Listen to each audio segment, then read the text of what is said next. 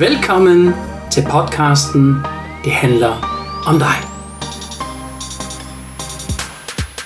Mit navn er Stefan, og tak for, at du lytter med.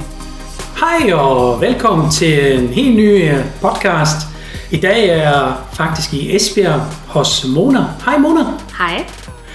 Jamen, øh, Mona, øh, jeg synes, det er en mega spændende interview her sammen med dig, og der tænker jeg, at jeg plejer at have de fire første hovedtemaer, så øh, lytterne kan følge med, hvad det handler om. Og der har vi et første hovedtema, det er udforskeren i mig.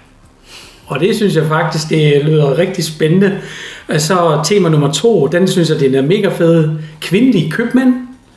Og der må man sige, der nikker du allerede, og det er mega fedt, det glæder jeg mig også rigtig meget. Og så har vi også noget af min, mine iboende motivationer. Og det er også helt vildt interessant at lære dig bedre at kende, hvem du egentlig er inde i, som man ikke kan se, måske når man ser dig som person. Og til sidst er mit liv i Vedsande. Jamen lad os komme i gang. Den første hovedtema, det er jo udforskeren i mig. Øhm, altså, hvorfor er du egentlig øh, så nysgerrig på dig selv? Øhm, jamen, jeg har bare altid øh, været meget ambitiøs omkring mit liv, tror jeg. Og øh, jeg, øh, jeg stiller mig ikke tilfreds med at bare være middelmådig. Hmm. Ja, så, øh, så jeg har jo egentlig brugt en stor del af mit liv på at, at, at udvikle mig selv. Mm. Både øh, sådan fagligt, øh, kompetencer, personligt, og øh, Mm. ja, altid været meget nysgerrig på mig selv. Okay. Mm. Altså udvikling, øh, du, du elsker udvikling. Ja, Så bare der, bare der sker noget. ja. Hvorfor? Hvorfor elsker du det? Jamen, mine forældre sagde altid til mig, at al gang foregik i løb, da jeg var barn. Mm. og jeg tænker, at det er den energi, som jeg allerede udviste som barn, som måske gør, at jeg den dag i dag mm, har, øh, har brug for um, noget fremdrift Mm. i mit liv. Stilstand er øh, trives jeg ikke så godt i. Mm-hmm. Ja, Så du har- skal have gang i hjulene, ja simpelthen. Og, lige præcis. og hvad fandt du så ud af? Øh, hvad, jeg, hvad jeg fandt ud af? Mm-hmm. Ja, det var et godt spørgsmål. Øhm, jamen, jeg fandt jo ud af, at, øh, at jeg bliver motiveret af, um, af de her ting som anerkendelse, og vi kommer ind på det senere, mm. hvilket nok også er grunden til, at jeg havnede i det fag, servicefag, som jeg gjorde. Mm-hmm. Øhm, Du gerne uddybe det lidt mere. Ja, jamen, øhm, jeg endte jo med at blive selvstændig restauratør, da jeg var 22 år gammel. Det lyder rigtig spændende. Hvordan fandt du ud af det så? Jamen, jeg fandt jo ud af, at jeg øh, blev enormt motiveret af anerkendelse. Og jeg tænker, at det var sådan lige præcis derfor, at jeg også endte i det fag, som jeg gjorde. Og allerede da jeg var 13 år gammel, der blev jeg ansat i sådan en lo- lokal købmandskro. Mm-hmm. Og så har servicefaget jo ellers fulgt mig i 20 år. Wow. Hvor efter jeg jo også som 22-årig sprang ud som selvstændig restauratør. Mm-hmm. Jeg elsker den umiddelbare anerkendelse, der er i et servicefag. Ja. Så, Okay. øhm, Så, så service, øh, og nu kan vi også afsløre, at den podcast var en, hvad hedder den podcast her, vi kommer til at lave? Jamen, den hedder jo Service I Like It. Yes, Ja. og det er lige Mona, Og ikke? det er lige mig.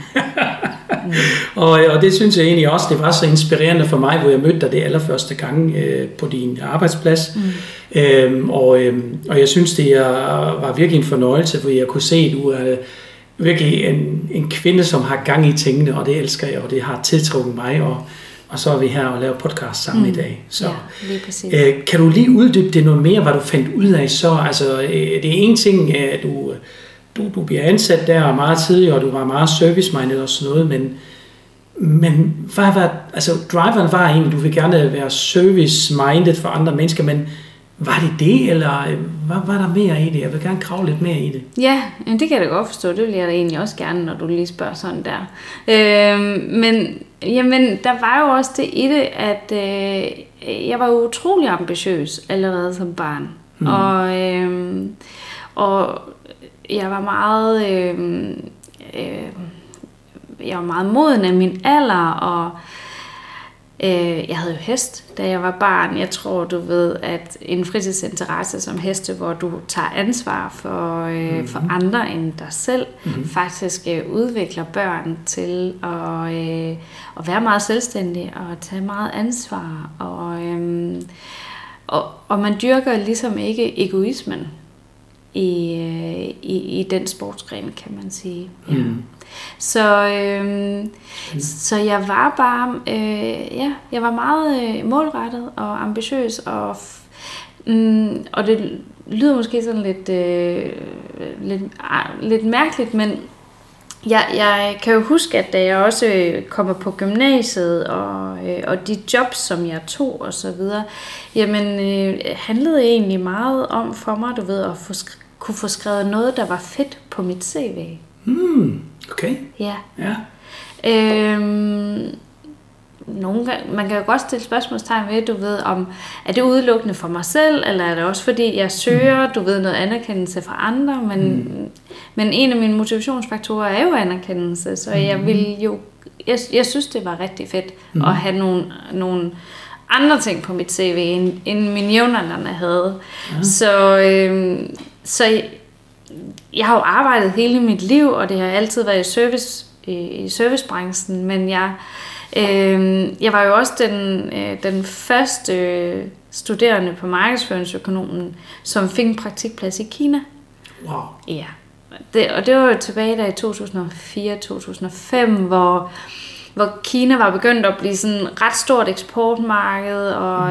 Mm. Øh, og, øh, og virksomhederne vil gerne derud og etablere øh, produktionsenheder og så videre. Og jeg tænkte bare, ved du hvad, hvis jeg har, hvis jeg har været ude og bo i Kina, arbejde i Kina i et halvt år, så, øh, så, vil, så vil det se ret fedt ud. Ja, ja. ja, ja. Og det var motoren sådan set for dig at, at, at sætte gang i hjulene, ja. kan man sige. Øh, og det var en motivation i sig selv. Men, men nu har jeg også meget altså, med i min coaching har jo det der, og jeg har lært også en podcast på det, der hedder 100% selvansvar. Ikke? Og man må sige egentlig, som, som meget unge pige, har du jo egentlig tager ansvar for dit liv.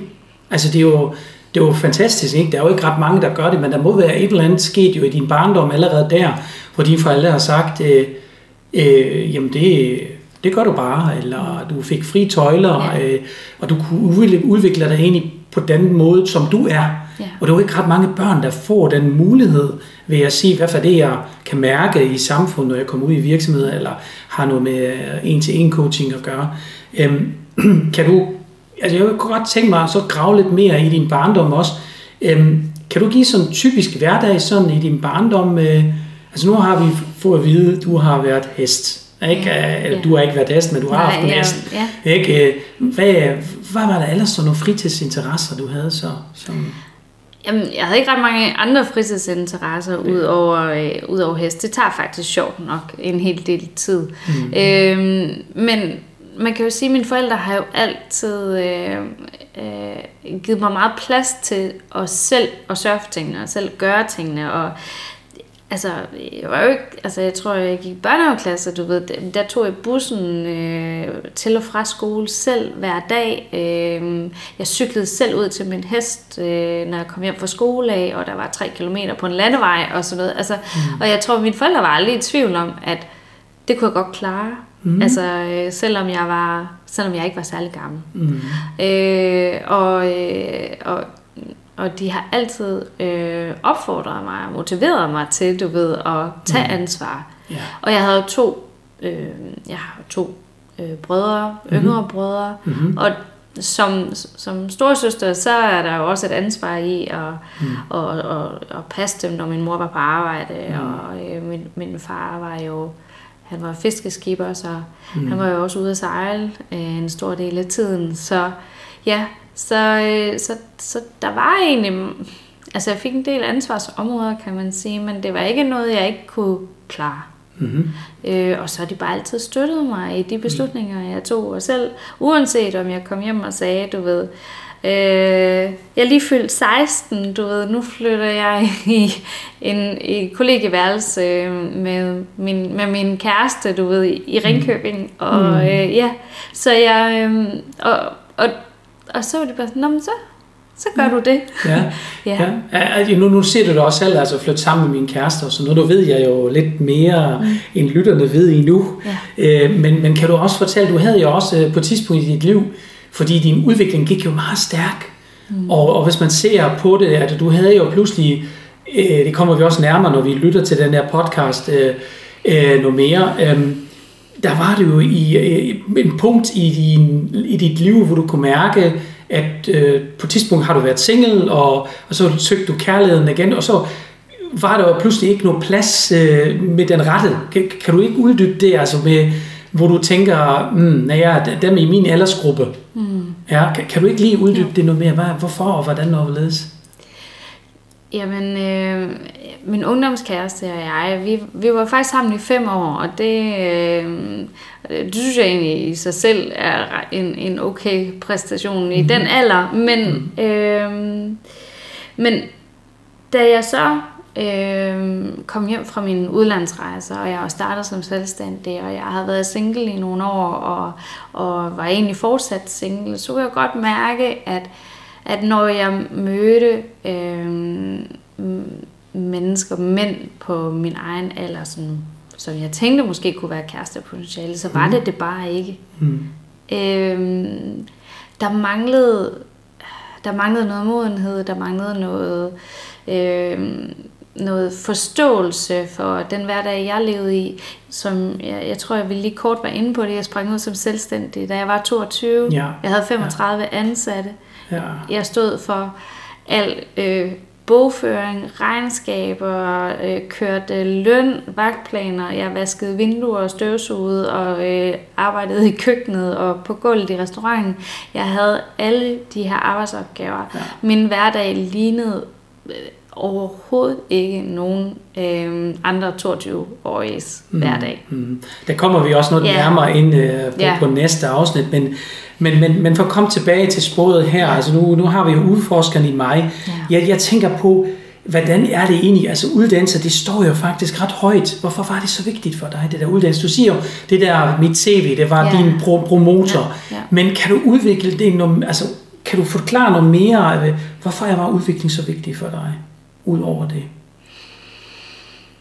Øhm, jamen jeg tror, vi er lidt tilbage til det her med, at øh, stillstanden bare, var bare ikke en mulighed. Øhm, og jeg, jeg var enormt nysgerrig på, på livet, og blev også enormt nysgerrig på øh, kultur i andre lande. Og, øh, mm. og efter et, et halvt år i Kina, hvor jeg arbejdede i en kinesisk virksomhed, og jeg, jeg boede sammen med en kineser, der vil jeg sige, så får du virkelig altså kulturforskellen smidt lige i hovedet, og det kræver faktisk rigtig meget at kunne øh, navigere i, øh, i, i så stor en kulturforskel. Men mm. jeg synes, det var enormt spændende, mm. og det gjorde jo, at jeg fik endnu mere blod på tanden i forhold til, at jeg skulle, jeg skulle, jeg skulle, jeg skulle ud og opleve noget mere, mm. og, og ender jo faktisk med, øh, da jeg kommer hjem fra Kina og øh, købe flybillet til New Zealand, og, øh, og så boede og arbejdede jeg i, i New Zealand i et halvt år. Og jeg, jeg, det ved jeg ikke, jeg tror jeg tænkte, øh, hvor, hvor kan man komme hen, du ved, som sådan er længst væk. Og, ja, ja. Øh, og New Zealand er ligesom på den anden side af kloden, det det. så, det, så det, det gav bare rigtig god mening. Ja. Øh, det er også et sprog, altså ja. de taler jo engelsk, du ved, så, øh, så det var sådan alligevel rimelig nemt at kunne få arbejde og... Mm Ja, så, øh, så jeg boede i New Zealand i et halvt år og rejste rundt, og jeg arbejdede i tre måneder i servicefaget på en restaurant mm. i, i New Zealand. Og, øh, og, og da jeg kommer hjem, så, øh, så var jeg bare ikke færdig øh, ja, og med at skulle udvikle eller udforske den store verden, så jeg ender jo også med at, øh, at finde ud af, at jeg kunne tage min bachelor på Hawaii. Mm. Og, øh, men, men nu er det sådan, at det er lidt dyrt at, øh, at tage en uddannelse mm.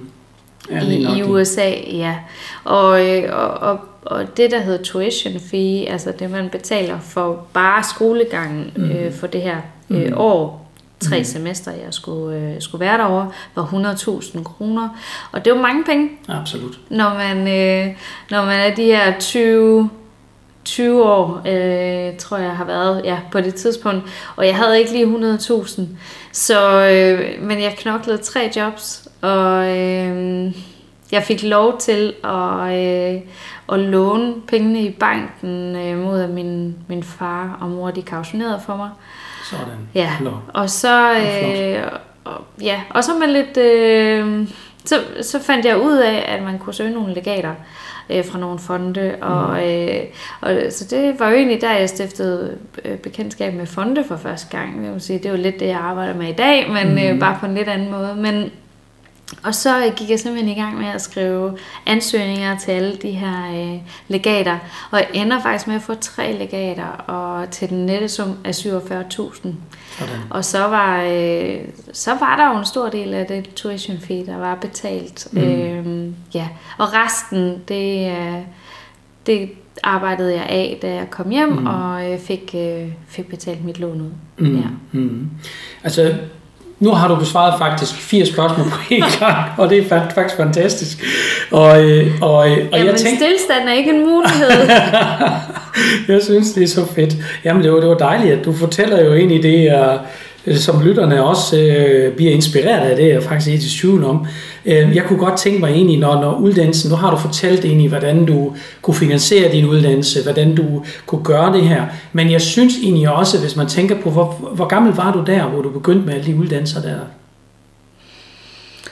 Ja, øhm, altså jeg startede på gymnasiet, da jeg var 15, og så er jeg blevet færdig som 18-årig. Så startede jeg på markedsføringsøkonomen og blev færdig som 20-årig, mm. og så havde jeg det sabbatår, øh, hvor jeg var i New Zealand, så tager min bachelor i International Business. Mm. Det er 21 til 22. Mm. Ja. Og så kommer jeg jo hjem fra Hawaii med den her bachelor i tasken. Og, øh, og det var jo der, jeg skulle... Øh, der havde jeg fået et jobtilbud på en amerikansk virksomhed, hvor jeg skulle til London og arbejde. Mm. Øh, og bruge min uddannelse. Men ja, og så kan jeg jo godt måske nogle gange være lidt impulsiv også, så, øh, ja. ja, så jeg kom til at købe en restaurant i stedet for.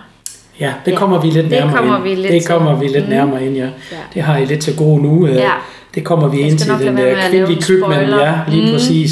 Og, øh, og, øh, og jeg tænker også det der, det er jo mega, mega fedt, at, øh, at du, du har allerede egentlig formår at se øh, at det er jo en invest, du laver jo i dig selv, kan man sige. Ikke? Øh, du, du vidste jo godt, hvis jeg gør det her, det, er jo, det gør jo for mig. Mm. Øh, og, og nogen, der tænker jo, øh, ved jeg i hvert fald, at de føler sig nogle gange som egoister, ikke? Øh, hvis de tænker kun på sig selv, mm. og, øh, og de skal også, man skal også tænke på de andre og så videre. Men jeg synes egentlig, du gør det jo meget modrettet også. Ikke? Altså, du, du havde altid et eller andet sted en plan, eller havde du også nogle gange, hvor du siger, øh, nu har jeg ingen plan, hvad gør jeg så?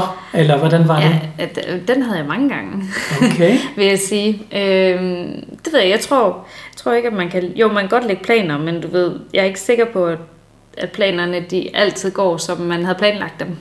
Okay, ja. Øhm, da jeg var færdig med, øh, med gymnasiet, der havde jeg en idé om, at jeg skulle øh, jeg ville i en bank eller være revisor var ret god til det med tal, og øh, jeg havde taget som nogle valgfag, du ved, noget erhvervsøkonomi og noget på gymnasiet. Mm. Øhm, men, men så var der ikke nogen, der ville ansætte mig der, da jeg var færdig på gymnasiet, fordi at jeg ikke havde taget en HH. Okay. Ja. ja. Og så, øh, hmm, så måtte jeg jo lave mine planer om, så jeg startede faktisk på en etårig HH øh, efter gymnasiet, og og der, øh, det var faktisk på den etårige HH, hvor jeg så fandt ud af, at der var noget, der hed en markedsføringsøkonom. Mm. Og den ville starte 1. september, hvor jeg var startet der på HH der i starten af mm. august. Mm. Og så tænkte jeg, ej, ved du hvad, jeg kan jo faktisk bare ved at læse et år mere, så kunne jeg få en markedsføringsøkonom i stedet for den etårige HH. Mm. Og jeg ville få mulighed for at tage et praktikophold øh, mm. i det sidste semester på markedsføringsøkonomen.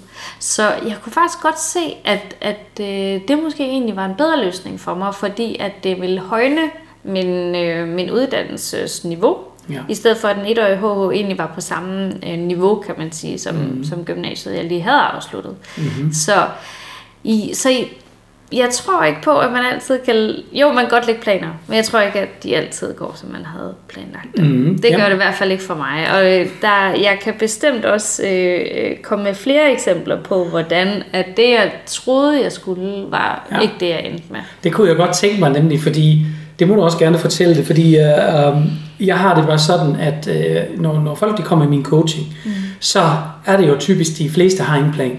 Ikke? Altså de, øh, de har mange ambitioner, mm. øh, men, men, men alligevel kommer de ikke til stykket, når det, altså de, de når aldrig de der ambitioner også, de har. Ikke? Øh, altså de bliver simpelthen, øh, nogen de får simpelthen øh, ja, følelsen af, at jeg skal nå det hele på én gang, altså det der utålmodighed, ikke? Øh, og, og nu er der måske også noget økonomisk pres, øh, ligesom du har også oplevet, ikke? Men alligevel, du bliver presset, har du jo formår alligevel at, at finde din vej og, og finde en løsning. Du var jo meget modrettet og løsningsorienteret. Mm. Men jeg synes også, det er spændende at grave lidt i det og se også de blødværdier nu. Mm. Hvordan kom du dertil, og var det tilfældet det hele, eller, eller hvordan gennemfører du det, og hvorfor tror du pludselig, nu skifter jeg lige retningen for bankverden, som er meget, altså meget øh, solide, øh, øh, kan man sige, når man kommer først derind og bygger noget op, så er der noget helt andet i forhold til, hvad du har gjort. Ikke?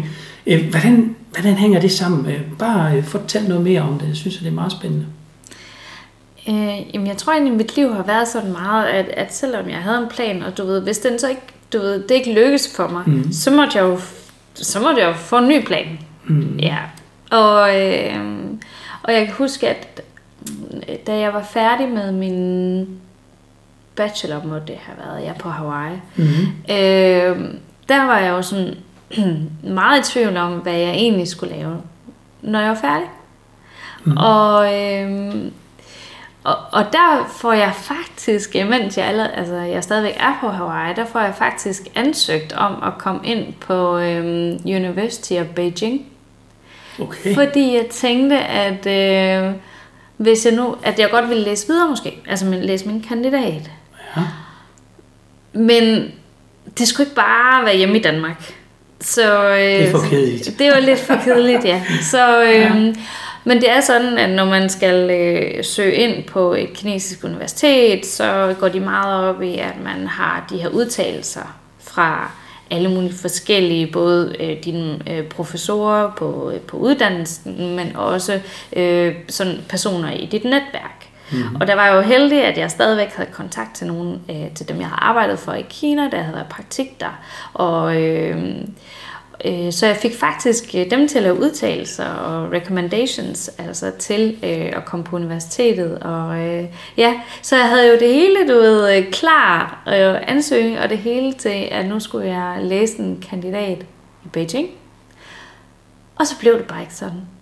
Nej. Nej. Hvad, hvad, hvad var Øh, årsagen? Hvorfor, ikke, hvorfor kom det ikke dertil? Hvad, hvad gjorde det, at du... Jamen, det var fordi, jeg også kunne til at købe en restaurant.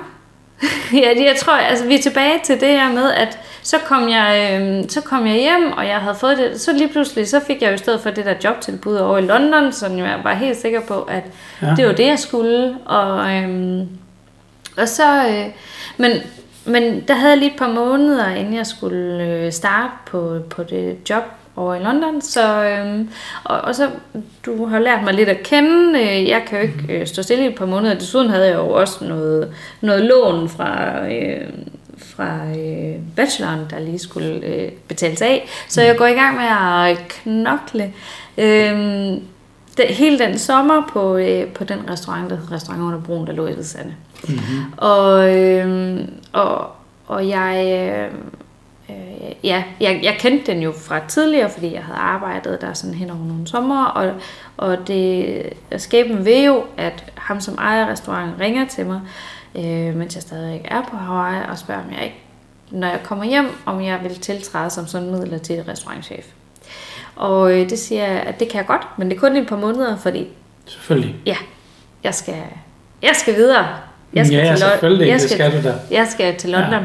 Ja. Ja, og Beijing, og hvad jeg nu ellers troede, jeg skulle på det tidspunkt. Og så, men, men så da jeg har været der nogle måneder, jeg kunne bare mærke, hvordan det der øh, ansvar som restaurantchef øh, for, for hele den her restaurant her, det var enormt motiverende. Og jeg synes, det var øh, vildt spændende. Og jeg har bare lyst til at gøre det mere. Mm. Ja. Og, øh, og, og det kunne han nok også godt se.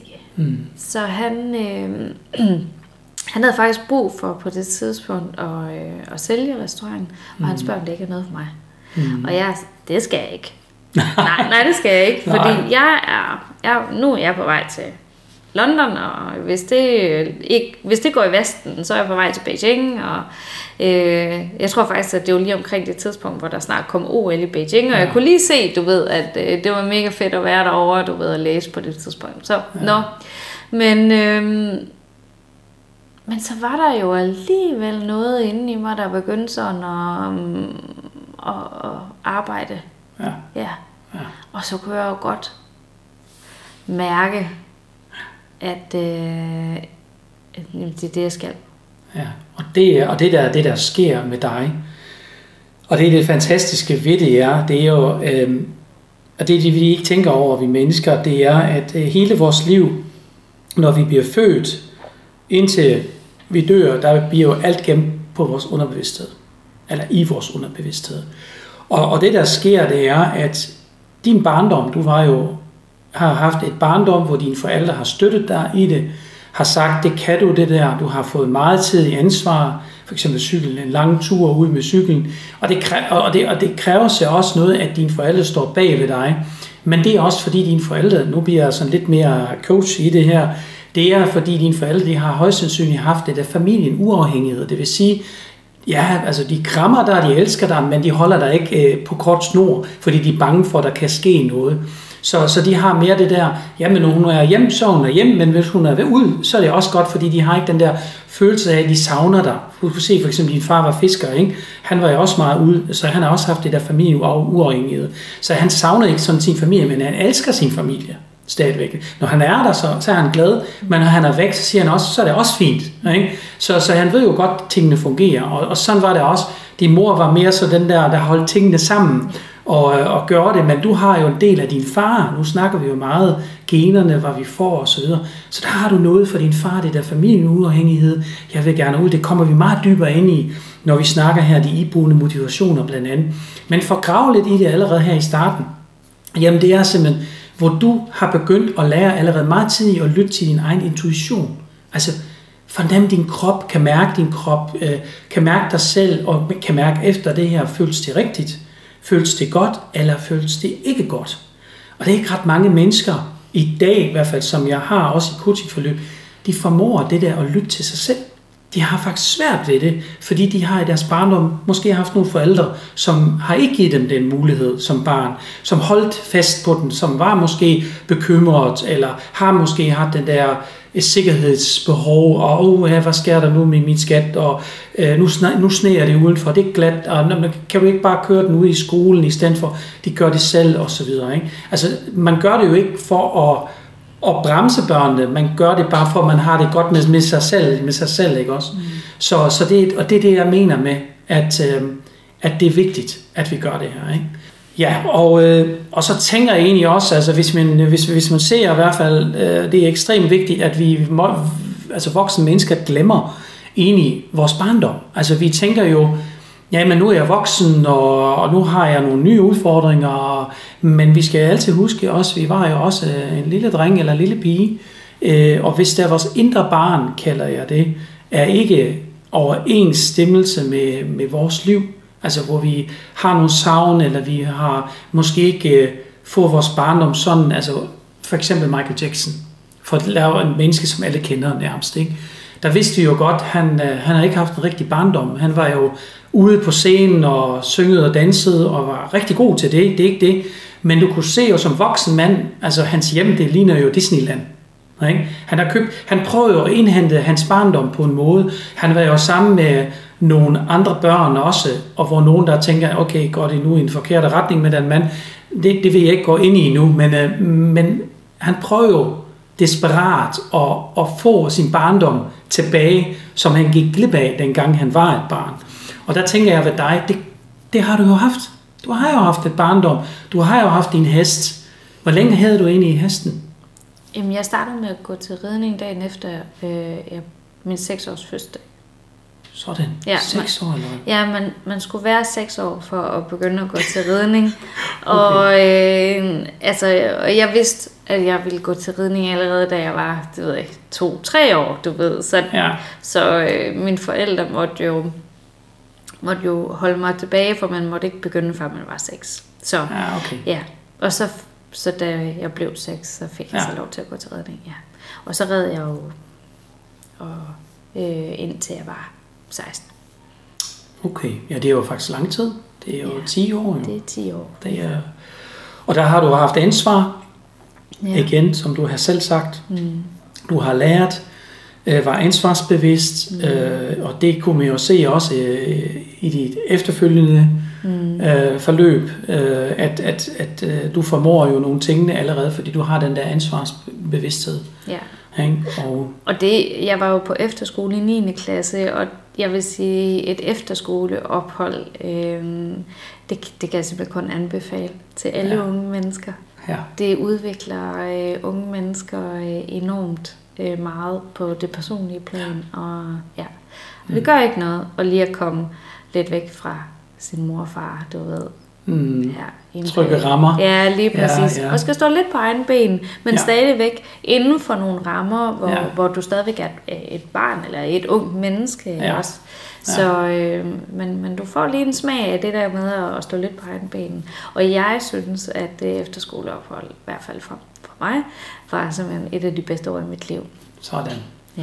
Jamen, øh, vi, vi har selv øh, projekter hjemme med mig. Altså, jeg har jo en datter, hun er, hun er 14 nu. Hun skal her efter sommer også øh, på efterskole. Så, ja. Og min ældste søn, øh, han er 17 i dag. Han har prøvet det faktisk meget tidligt. Han var i 8. klasse. Ja. Så, øh, så det var også øh, noget, det har virkelig forandret ham. Det kan vi mærke. Og det der med ansvar, jeg kan kun genkende det. Altså min søn han er også meget ansvarsbevidst og Ja. gør de her ting. Altså det er virkelig en god ting. Ja. Så hvis man nu overvejer, hvad skal jeg nu gøre for mine børn, så er det altså en- også en anbefaling her for mig. Ja. Absolut. ja. Min søn, han skal på efterskole. Ja. Han har slet ikke noget valg. Ja, så øh, det, det, det er simpelthen så fint. Um, ja, jamen, tusind tak, øh, Mona, for den første del her i den nye miniserie her. Og det hedder jo Service I Like It. Jamen, øh, jeg kan sige til dig, øh, allerede øh, næste onsdag, normalt plejer jeg egentlig at skubbe det videre til, øh, til om lørdagen, men øh, nu har vi øh, sommerperioden, så er der jo dejligt sommervejr i Danmark, øh, så derfor kommer det først næste onsdag igen. Jeg er også på ferie, når I lytter til den næste afsnit, så, øh, og så kommer den igen næste onsdag igen, og så den uge, der kommer den også om lørdagen. Og så kommer vi ind i almindelig coaching-rytme igen. Jamen øh, ellers, hvis øh, I har nogle spørgsmål til Mona, jamen så er I velkommen til at kontakte Mona på LinkedIn. Hun er øh, aktiv i hvert fald på LinkedIn, det ved jeg. Øhm, ellers øh, vil jeg sige, det har været en fornøjelse, og tusind tak for, at du har lyttet med helt til slutningen. Og øh, jeg ved godt, at Mona hun er lidt utålmodig nogle gange, fordi hun vil gerne fortælle det hele på én gang. Men det er simpelthen, når man er en fleksibel menneske, så vil man gerne have mange bolde i luften, og, og man vil gerne vise det hele. Og, og det er jo fantastisk, øh, at hun har den der styrke i sig. Jamen, øh, jeg glæder mig allerede til øh, næste afsnit, øh, så vi høres allerede ved næste onsdag. Jamen, øh, kan du have en rigtig god sommer? Vi høres ved næste onsdag. Det er og bliver for dig, Stefan, tyskeren i Danmark.